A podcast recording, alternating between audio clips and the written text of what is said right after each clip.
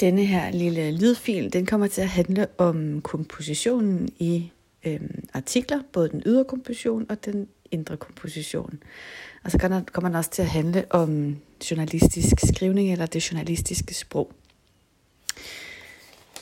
Øhm, inden I kommer til at høre lidt her om den ydre komposition som det første, så, skal I, så er det en rigtig god idé lige at finde et sted, hvor du enten kan sidde ned eller stå lidt stille, øh, fordi det er en god idé lige at kigge på det billede, der ligger på Lektio øh, af en, en side i en avis, så du kan følge lidt med i, hvad de forskellige ting i layoutet hedder. Øh, den her ydre komposition, det er også det, vi kalder layoutet, og det er altså selve måden, som artikler er sat op på. Øh, og de er bygget op af både tekst og billeder, der spiller sammen på forskellige måder. Layoutet det skal et fange læserens opmærksomhed. Øh, to hjælpe læseren med at se, hvad der hører sammen på siden og i teksten. Og tre, så skal det signalere, hvad der er vigtigt og mindre vigtigt. Altså man kan og man kan altså skelne mellem øh, tekstlayout og billedlayout. Lad os starte med tekstlayoutet. Øh, det første, vi kan kigge på, og hvis vi kigger på billedet, så er det den, der hedder rubrikken. Det er artiklens overskrift, der skal vække læserens opmærksomhed og fortælle noget centralt om indholdet af artiklen. Og den, I står med her, der kan man se, der er det det her, der står fængselsstraf på vej til rejsende, der dropper dansk krav om isolation. Er altså rubrikken og den, der står med de største skrifttyper. Så har vi underrubrikken. Det er artiklens underoverskrift, som står lige under rubrikken, øh, men den giver en lidt flere informationer om artiklens indhold. Og den har vi altså stående her, hvor der står, et bredt flertal i Folketinget vedtager i næste uge at gøre test og isolation til et krav ved indrejse i Danmark. Det er underrubrikken på den, i den her artikel. Så har vi det, der hedder en manchet. Øh, det er den første del af brødteksten, der som regel står med fede typer, og som på sådan ret kort form sammenfatter indholdet i artiklen. Den travle læser kan så her få de vigtigste informationer. Den her manchet, den fremgår altså ikke lige af, af den her artikel her. Så har vi det, som vi kalder mellemrubrikker, og de opdeler historien i afsnit og fortæller om indholdet af de kommende afsnit og giver læseren et sådan bedre overblik over indholdet af artiklen. Og på den her, der kan det være et eksempel som klar over risikoadfærd eller kærester i klemme. Det er altså mellemrubrikker. Så har vi selve brødteksten. Det er artiklens hovedtekst, der giver sådan reelle oplysninger og flere detaljer i sagen. Den er ofte skrevet, så de vigtigste nyheder kommer først. Øhm, og der kan I se, det er alt det her tekst, der står her. Ikke? Så har vi øhm, det, der hedder citater. Det er sådan et centralt citat fra brødteksten, der er trukket ud og placeret for sig selv i forbindelse med artiklen. Og her har vi sådan to røde øh, og så står der, vi risikerer at miste opbakning i befolkningen, hvis vi ikke griber ind, står der for eksempel. Så har vi det, der kaldes en faktaboks. Øh, og det er altså en boks, der indeholder faktuelle oplysninger og baggrundsstof. Her i det her tilfælde kan det for eksempel være det her med, sådan bliver det at rejse ind i Danmark. Der er sådan en faktaboks om, hvordan det kommer til at foregå. Så er der det, vi kalder byline, og byline billede. Det er altså navn og billede på artiklens forfatter, og det kan altså være placeret øh, efter rubrikken, eller manchetten, eller sidst i artiklen. Og her der er det altså faktisk placeret efter underrubrikken. Øh, og det er det her Magnus Bredstorff, og så et billede af ham, der har skrevet den her artikel. Så har vi det, vi kalder for et genre tag, og det fortæller altså, hvilken nyhedsgenre, der er tale om. Her kan man måske, øh, jeg ved ikke, om man kan kalde det et genre tag, men altså, der står et tema, og det er det her, der handler om øh, coronasmitte, så her har vi altså en, en form for temaartikel. Og den sidste i tekstlayoutet, det er en billedtekst, som så skal hjælpe læseren med at få mest muligt ud af et billede. Den står selvfølgelig altid i forbindelse med et billede. Og her står der altså adskilt ned under det her billede af de her to, det her kærestepar. Simon led krøs med sin russiske kæreste Nadja, som han med de nye krav får svære ved at se, da hun bor i Rusland. Så her får vi altså lidt mere at vide om billedet ved hjælp af at læse den her billedtekst. Hvis vi så går videre til det, vi kalder for billedlayout, så øh, kan man sige, at en avisside den består ikke blot af tekst, men også af billeder i form af sådan pressefotos og såkaldt informationsgrafik. Og informationsgrafik, det er noget, der kombinerer tekst og grafik, og det kan bestå af sådan overbliks- og indblikstegninger. Det kan fx være sådan en gennemskåret bygning, eller trin for trin beskrivelser af dynamiske processer, og det har vi jo for eksempel her, hvor der så står, sådan bliver det at rejse ind i Danmark, hvor vi trin for trin får at vide, hvad der kommer til at ske. Øhm, det kan også være visualisering af tal ved for eksempel kurver og søjlediagrammer, og så kan det være nogle kort af forskellige art. Pressefotos, det kan være reportagefotos, der er bundet til den aktuelle nyhed, som beskrives i den tilhørende artikel. Det kan også være arkivfotos, der har været bragt tidligere i deres oprindelige sammenhæng, eller det kan være konstruerede fotos, der er iscenesat eller stærkt bearbejdet. Og så kan det enten afspejle noget, der er sket, eller noget, man gerne vil have seerne til at tro, der skete. I det sidste tilfælde, altså hvor man gerne vil have seerne til at tro, at noget er sket, der er der tale om snyd og sådan en voldsom manipulation. Flere medieforskere de mener faktisk, at det er vanskeligt at skelne mellem konstrueret og ikke konstrueret fotos, fordi alle fotos de indeholder på en eller anden måde valg øh, og bestemte vinklinger og beskæringer, som er et udtryk for journalistens egen vurdering af, hvad der er vigtigt at få med og ikke få med. Måske kan I også huske, at I sidste gang arbejdede en lille smule og læste en tekst, der handlede om det her med vinkling. Øh, og I læste faktisk også om sådan nogle forskellige kilder. Nu, kan I, nu skal I kigge, behøver I ikke at kigge mere på billedet, så nu kan I faktisk godt øh, begynde at øh, gå lidt videre, mens jeg lige bladrer videre til det næste, som I skal høre om, som jo så er den indre komposition. Øhm, og her kan man, når man taler om den indre komposition, så taler man altså både om sådan noget øh, nyhedsjournalistik og fortællende nyhedsjournalistik. Og der kan være lidt forskel på, hvordan de bliver bygget op.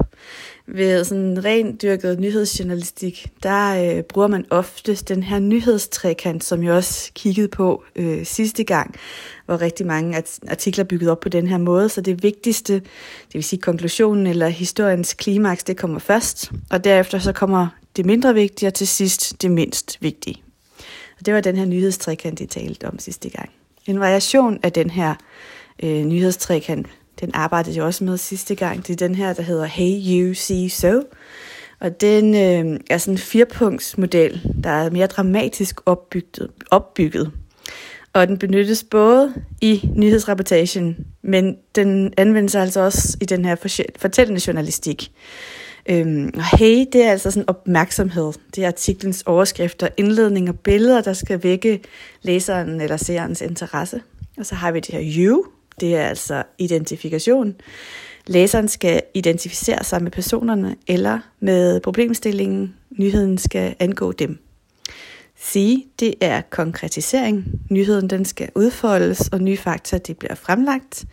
Og så har vi så, det er altså perspektivering. Det er nyhedens øh, konsekvenser, der trækkes op. Hvorfor er historien vigtig for læseren? Ja så har vi også, når vi taler så om den mere sådan fortællende øh, nyhedsjournalistik, øh, så har vi sådan en tredje fortællemåde, der, øh, der er udviklet af en amerikansk journalist, der hedder Roy Peter Clark. Øh, og øh, her, der kan man fortælle øh, for at formidle fakta, som den traditionelle nyhedsjournalistik gør, men man kan også øh, gøre det for at give oplevelser, som litteraturen for eksempel gør. Og så kan man altså også fortælle og gøre øh, altså, så kan man også gøre det øh, begge dele på samme tid. Og det er altså den her tredje fortællemåde. Og den er karakteristisk ved at veksle mellem sådan sceniske afsnit og mere faktuelle afsnit. Det er en form, der både til gode ser læserens behov for oplevelse og identifikation, og deres behov for kontante oplysninger. Artiklen indledes med en scene, der udspiller sig i et konkret miljø – og her får vi præsenteret de vigtigste ting i historien. Det er emnet, personerne, miljøet og konflikten. Den første scene skal være umiddelbart spændende og vække læserens nysgerrighed. Og så følger et faktaafsnit, hvor der præsenteres fakta sådan på klassisk nyhedsjournalistisk vis. Øh, de her afsnit bliver nogle gange kaldt boring but important, altså de er måske lidt kedelige at læse, men de er altså vigtige for forståelsen. Og efter de her øh, faktaafsnit, så følger der igen en scene, som fører læseren videre ind i historiens konkrete univers. Og så kommer et afsnit med flere fakta. Artiklen den slutter, så som den begyndte med en eller anden form for scene. Og scenerne kan forløbe kronologisk efter hinanden, eller der kan være tale om at benytte en form for flashback. Det er også karakteristisk og vigtigt for sammenhængen, at faktadelene forklarer scenerne og sætter dem i et større perspektiv, og at scenerne omvendt illustrerer faktadelene. Der skal med andre ord være sammenhæng mellem scener og fakta. Ja, det var lidt om både den indre og den, eller både den ydre og den indre komposition. Og nu skal I altså høre en lille smule om øh, det journalistiske sprog. Altså, øh, hvad gør journalisten for at hjælpe læseren til at kunne forstå den her artikel? Og Øhm, det journalistiske sprog, det skal altså først og fremmest være forståeligt og fange læseren. Og derfor så handler rigtig meget journalistisk arbejde om at forenkle og konkretisere stoffet og gøre det interessant. Øhm, så det er, skal, skal altså, der er nogle gange, for eksempel interviews, skal så formidles på en måde, så læseren kan forstå, hvad er det egentlig, der bliver sagt, og hvad er det vigtigste, der bliver, der bliver sagt her. Øhm, og der er altså sådan en række punkter, der er vigtige for det her journalistiske sprog, for at, for at det her journalistiske sprog, det skal fungere godt. Og dem prøver jeg at gennemgå nu. Øh, det første, vi kan tale om, det er sådan særligt for, for rubrikken, altså for den her overskrift. Øh, den er præget af stærke sådan, handlingsverber. Man kalder dem også for aktive verbalformer. Og de aktive verbalformer, de angiver på en eller anden måde handlinger og adfærd og dramatiserer stoffet. Øhm, det kan være... Øhm, øhm, det kan være sådan noget som... Øhm, et eksempel kan være, hvad skal jeg finde på? Bum, bum. øhm, radikale raser over overlovsforslag, er der et eksempel her, der hedder. Så de raser over noget, det er altså noget, der på en eller anden måde angiver noget, noget, noget adfærd og noget handling. Og journalisten prøver altså at bruge det her, de her aktive verbalformer, der dramatiserer stoffet. Og som regel så prøver de så at undgå det, vi kalder for blegeverber, det som altså ikke skaber øh, så meget drama. Og det kunne så for eksempel være, at de radikale er utilfredse med overlovsforslag. Der kan I godt se at høre, at det er meget mere nedtonet end det andet, der er øh, mere dramatiseret. Øh, det næste ting, man kan kigge på, det er øh, sådan noget, der hedder konkretisering. Og for forståelsens skyld, så, øhm, så øh, skal begivenheder og sammenhæng, de skal konkretiseres, så de bliver sådan håndgribelige for læseren. I stedet for daginstitution, så kan man skrive børnehave, og i stedet for boligområde, så kan man skrive et villakvarter. For eksempel så har vi overskriften Uro i Jerusalem. Det kan blive mere konkret, når den formuleres som voldsomme gadekampe i Jerusalem. Der kan I godt se, der bliver det endnu mere konkretiseret end det mere overordnede uro. Øhm, en anden ting, der også kan være vigtigt for øh, det her journalistiske sprog, det er det, vi kalder, I også kender som en sammenligning, som jeg også kender fra, når vi kigger på det, det der med at litterære. Øhm, en kompliceret problemstilling, den kan op, ofte sådan åbnes ved at blive sammenlignet med noget, som vi alle sammen umiddelbart forstår. Øh, det kan et eksempel kan være et tempo, som en snegl skrider, med et tempo, som en snegl skrider finanslovsforhandlingerne fremad. Så får vi et billede af, at det her det går virkelig, virkelig langsomt. Ikke? Men det er, det, det kan man sige, at øh, det billede gør det sådan lidt bedre, ved vi bruger det her billede med sneglen de her sammenligninger, det er ikke noget, vi så tit ser i den klassiske nyhedsartikel, men det er mere sådan noget, vi ser i klummer og ledere og anmeldelser og mere den her fortællende journalistisk, journalistik, hvor det faktisk hyppigt bliver brugt. Øhm, man kan også have den her brug af billedsprog, både metaforen og så sammenligningen, som der lige var der. Det skal hjælpe med at tydeliggøre det her budskab. Og det bruges altså oftest til at forklare et vanskeligt forståeligt målområde med sådan lidt mere lettere tilgængeligt kildeområde.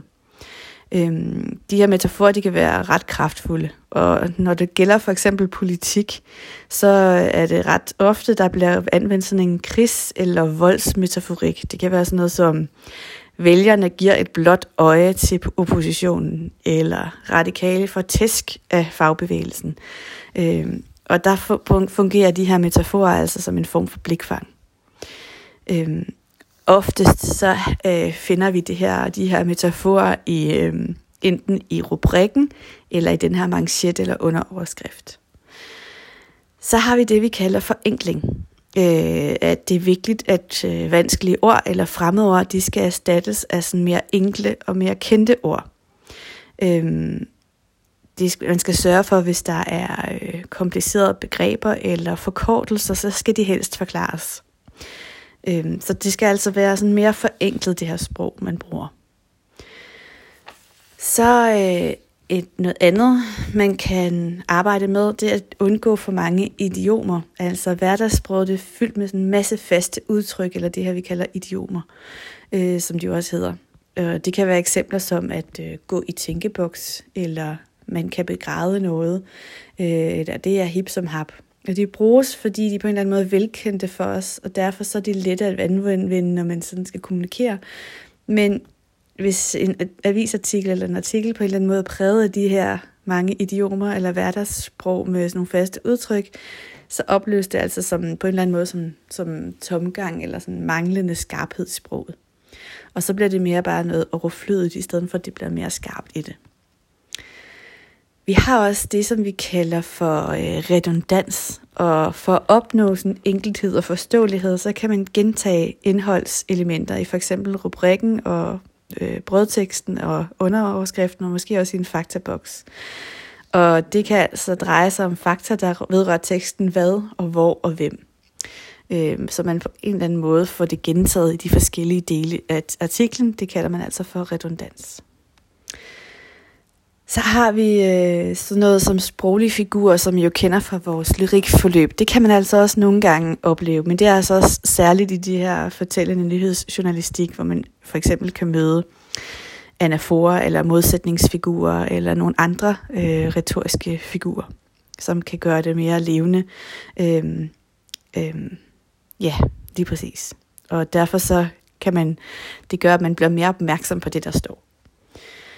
Så har vi øh, noget med sætningerne øh, og perioderne, at det er vigtigt, at perioderne, altså det fra punktum til punktum, det kalder vi også for punktumsprog i det her tilfælde, de består ikke af for mange ledsætninger, og det, bliver ikke, øh, de skal heller ikke være alt for kort og hektiske, men de skal have sådan en eller anden øh, passende længde, men de må altså ikke være alt for lange, fordi så, så, øh, så bliver det for indviklet at læse. Så man skal altså have en eller anden form for punktumsprog, hvor det ikke er alt for kompliceret. Øh, fordi hvis man har det, så kan det være svært at fange helheden af, hvad der står. Så hvis man bruger meget øh, forvægt i sætninger, for der er for mange informationer eller omstændigheder på én gang, så kan det være rigtig svært at forstå den her sætning. Det samme kan, hvis man har nogle indskud for eksempel, der bryder meningssammenhængen, øh, og sætninger, der er præget af sådan underordnede, de her hypitaktiske sætninger, så kan det også gøre, at øh, det er svært at forstå, hvad der menes. Det var lidt om journalistisk sprog, og det var faktisk det, som I skulle høre det nu. Så nu er det faktisk på tide at gå hjem og begynde at læse den her øh, artikel fra Illustreret Videnskab. Og prøv at se, når I læser den, om I kan bemærke nogle af de her ting, både om øh, layoutet, men også om det her journalistiske sprog, og måske om den her også, om der er brugt noget fra øh, de her forskellige former for, for øh, indre komposition.